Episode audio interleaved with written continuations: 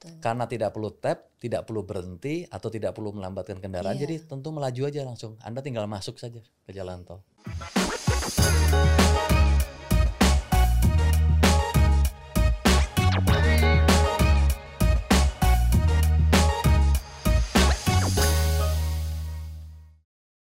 Hai, apa kabar Sobat Bina Marga? Selamat datang di program Bincang Jalan dan Jembatan, persembahan dari Direktorat Jenderal Bina Marga, Kementerian Pekerjaan Umum dan Perumahan Rakyat. Saya Martina Piranti akan menemani Sobat Bina Marga berbincang dengan narasumber kita kali ini. Di sini kita akan membahas berbagai hal tentang progres pembangunan infrastruktur jalan dan jembatan di Indonesia. Nah, episode kali ini kita masih akan membahas mengenai jalan tol, secara spesifik mengenai penerapan multilane free flow. Sudah hadir bersama saya Sekretaris Badan Pengatur Jalan Tol, yaitu Bapak Triyono Juno Asmono PhD yang lebih dikenal dengan panggilan Pak Yongki. Halo lagi Pak Yongki. Halo Mbak Tina. Ya, kita bertemu lagi nih Pak di episode yaitu mengenai multilane free flow ya Pak. Bapak, apa sih Pak yang melatar belakangi adanya perubahan uh, sistem pembayaran di gerbang tol dari tapping kartu e-tol card menjadi sistem ini Pak? Jadi sebelum saya cerita terkait multi flow, mungkin saya cerita backgroundnya dulu ya Mbak Tina ya. Boleh Pak. Kenapa sih kita mau melakukan seperti itu? Jadi kalau kita lihat Sobat Bina Marga, kalau kita lihat dari berdasarkan dari studi yang dilaksanakan World Bank, kemacetan yang terjadi di Indonesia itu cukup besar. Mungkin udah tahu ya teman-teman pasti Iya, di kota-kota betul. besar semua sering terjadi kemacetan. Dan ternyata kemacetan itu setelah dihitung itu kerugian kita lebih kurang 56 triliun Besar ya Pak? rupiah setiap tahunnya. Itu untuk kita bicara total eh, kemacetan yang terjadi di jalan, termasuk jalan tol.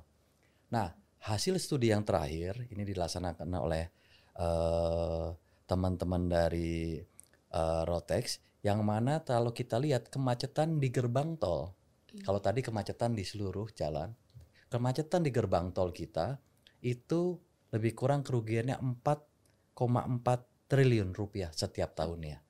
Jadi 8% dari total kerugian akibat kemacetan. ya Pak? Nah dari situ kami eh, pemerintah Indonesia tentunya berpikir bagaimana caranya mengurangi kerugian tersebut akibat kemacetan. Dan karena kami bertugas di terkait dengan jalan tol, kami akan upayakan supaya eh, antrean tadi yang ada di gerbang tol itu bisa berkurang. Kalau kita lihat saat ini, Mbak, Indonesia itu sudah bertransformasi cukup banyak. Iya betul. Jadi kalau kita lihat, jadi kalau zaman dulu tahun 78 sejak adanya jalan tol sampai 2017, mungkin Mbak udah ngalamin ya, pembayaran pakai cash, Iya betul Pak. pembayaran dengan uang, itu ada antrean. Lalu sejak tahun 2017 sampai saat ini kita menggunakan yang kita sebut dengan e-tol Itu. atau menggunakan kartu tol dengan membayar dengan menggunakan kartu. Kita Ya. menggunakan tap in kartu. Itu pun sudah kita atur supaya antrean mudah-mudahan bisa berkurang maksimal 5 detik di antrean tersebut.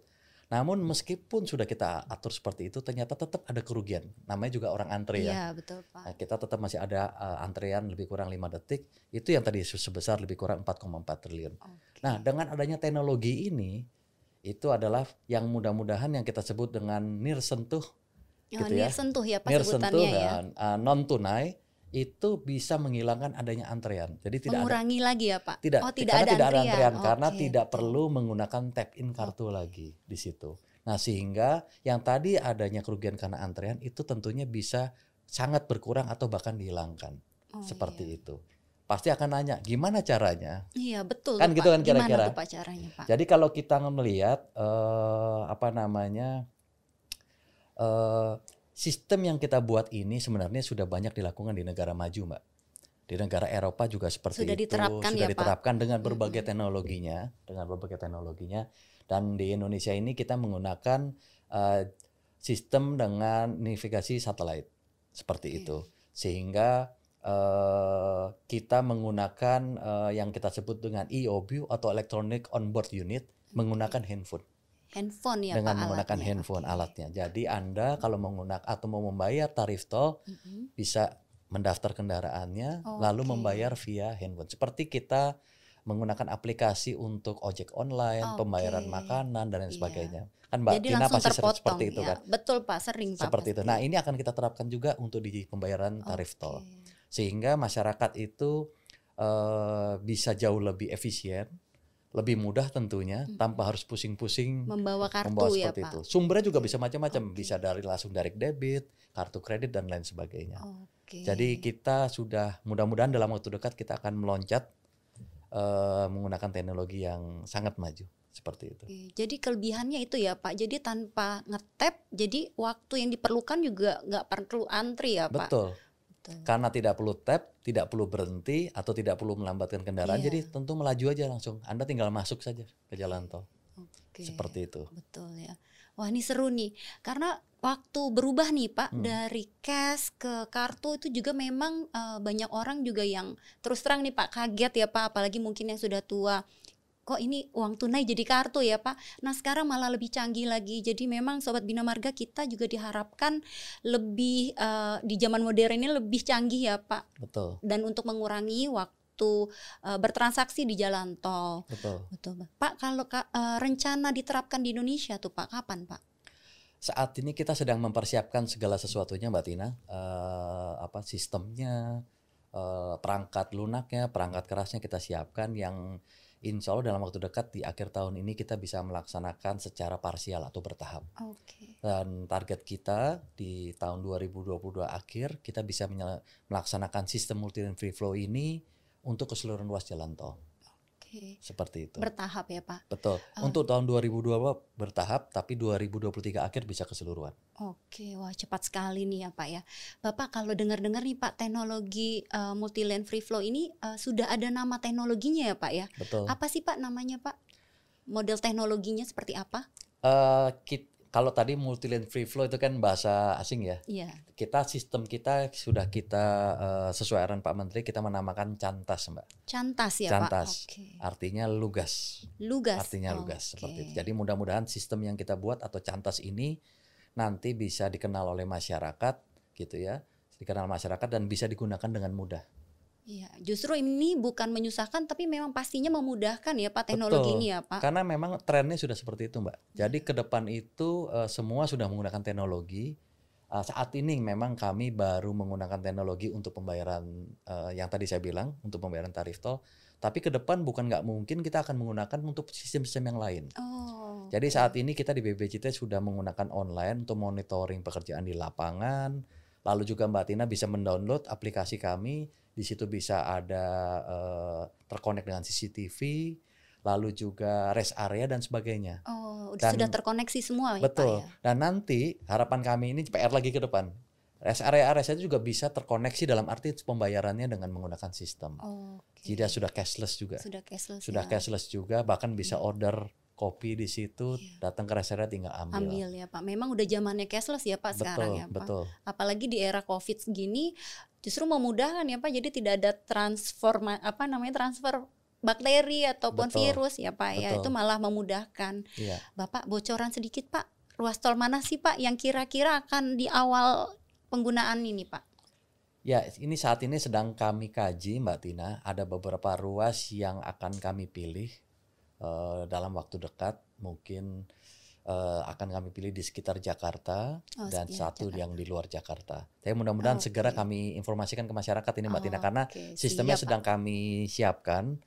eh, dan dalam waktu dekat akan kami informasikan sosialisasi yang masif Iya. terkait dengan penggunaan ini. Iya tentu. Jadi sobat Bina Marga tenang aja, pastinya akan ada sosialisasi ya Pak ke seluruh Betul, lapisan masyarakat. Jadi betul. nggak perlu khawatir. Aduh nanti ini gimana gimana, tenang aja.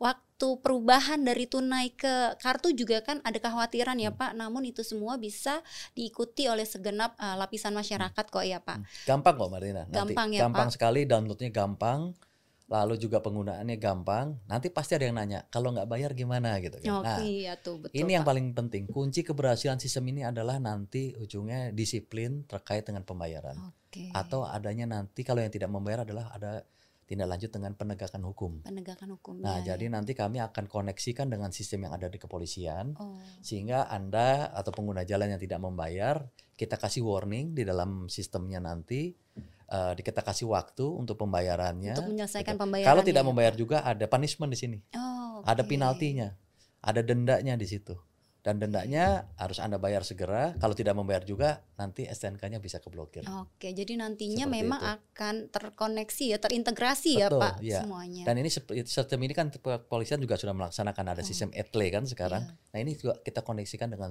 sistem mereka. Oke, ya bagus ya Pak Seperti ya. itu. Jadi jangan eh, coba-coba nih Pak, udah Pak Yongki udah kasih tahu dulu, eits tunggu dulu Hmm, gitu ya Pak. hmm. Seru nih Pak. Nah Bapak kalau mau saya mau tanya nih Pak, pihak mana aja nih Pak yang akan digandeng oleh Kementerian PUPR untuk terlibat dalam penerapan dari MLFF ini?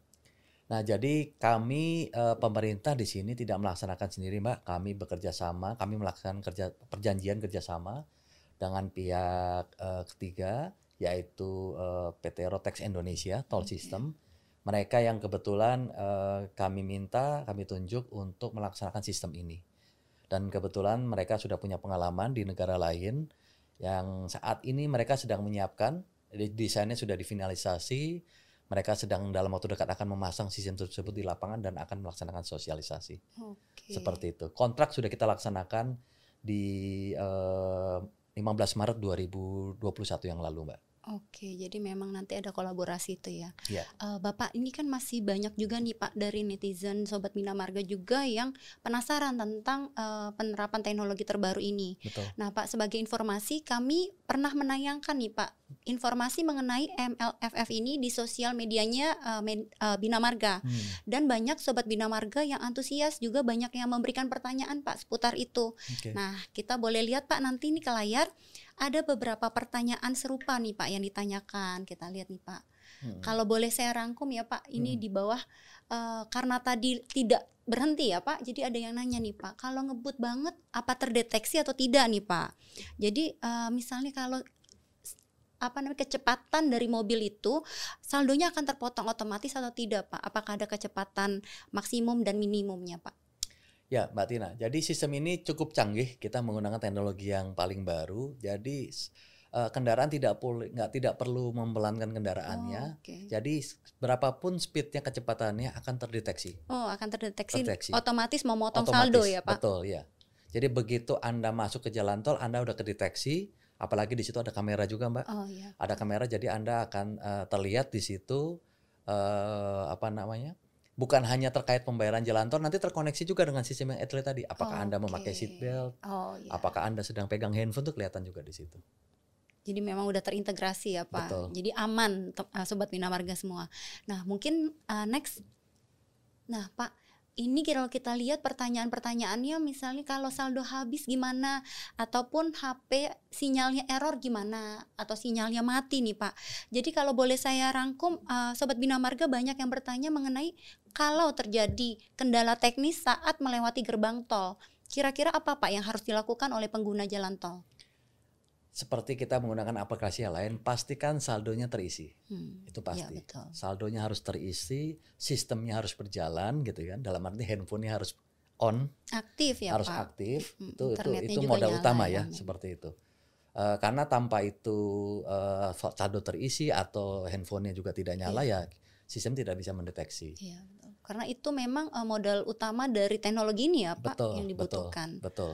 Oke oke, Bapak mudah-mudahan nanti ke depannya juga ada ini ya Pak eh, satu tempat untuk em, apabila nih kalau misalnya pengguna jalan tersebut eh, ternyata memang handphonenya mati atau apa itu kita bisa bertanya. Eh, Bisa. saya ingat nih Pak waktu perubahan dari tunai ke e-tol card juga ada satu bagian di jalan tol yang apabila misalnya dia nggak tahu pakai cara eh, memakai kartunya ataupun habis itu dia tahu ada tempat untuk bertanya gitu ya Ya. Pak mungkin bisa ada Oh, juga bisa ya Pak sekali. nanti ya. kita akan siapkan semacam booth-booth gitu. Bu. boot seperti itu ya, Boot-boot Pak. dan juga eh, kita juga akan menyiapkan nanti tempat untuk yang Hmm. tanda kutip secara manual.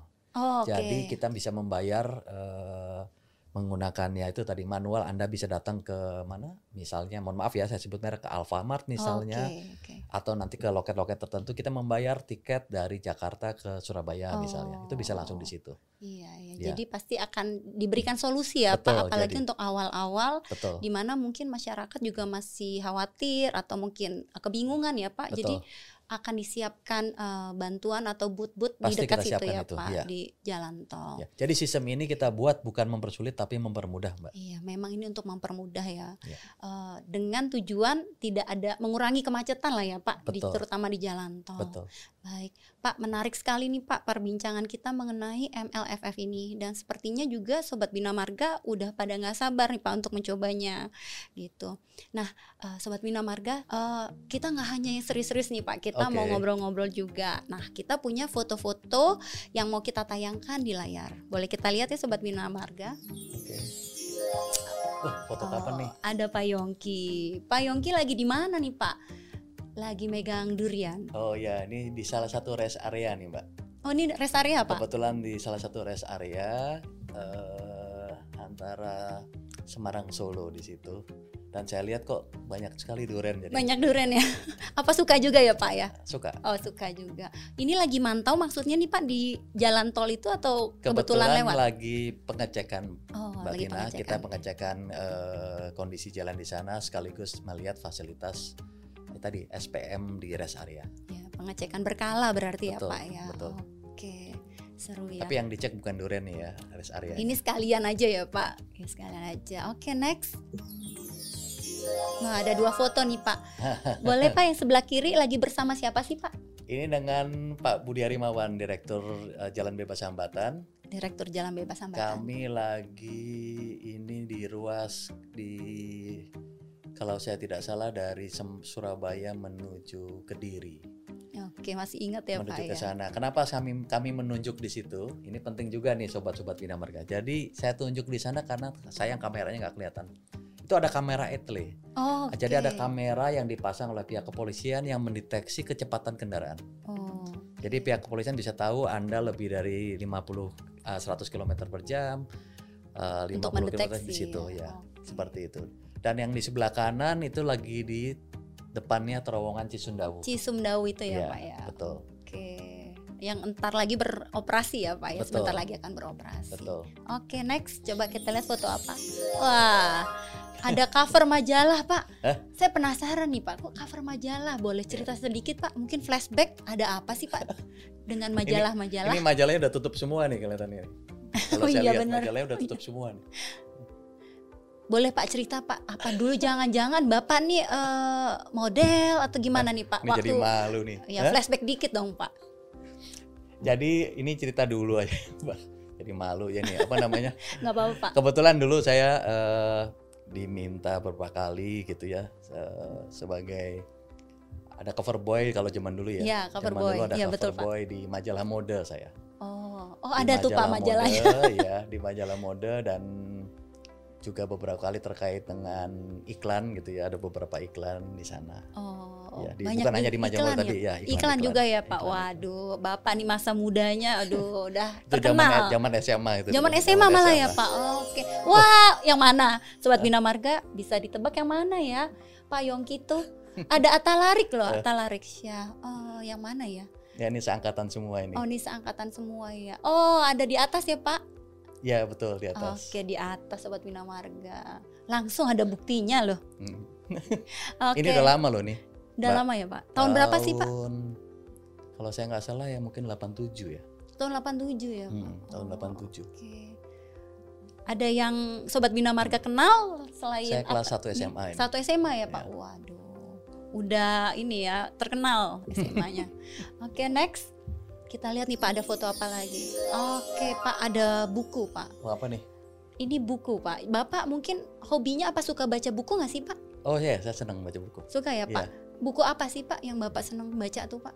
Macam-macam. Saya senang ya hobi apa ya? Ya terkait dengan hobi saya, terus juga eh, baca majalah dan lain sebagainya. Saya senang baca. Kalau buku yang lagi Bapak baca sekarang ada nggak nih Pak? Yang lagi eh, Sekarang nggak baca ongoing. buku sekarang. Oh, bukan maksudnya sekarang-sekarang ini. yang lagi ongoing, ada nggak Pak? Eh, Atau baru selesai dibaca mungkin? kemarin saya baca buku investasi kebetulan di Oh, kantor ada terkait ya. dengan investasi eh, apa namanya project financing saya baru baca itu kebetulan. Oke, aduh bapaknya pas banget ya Pak, bukunya berat.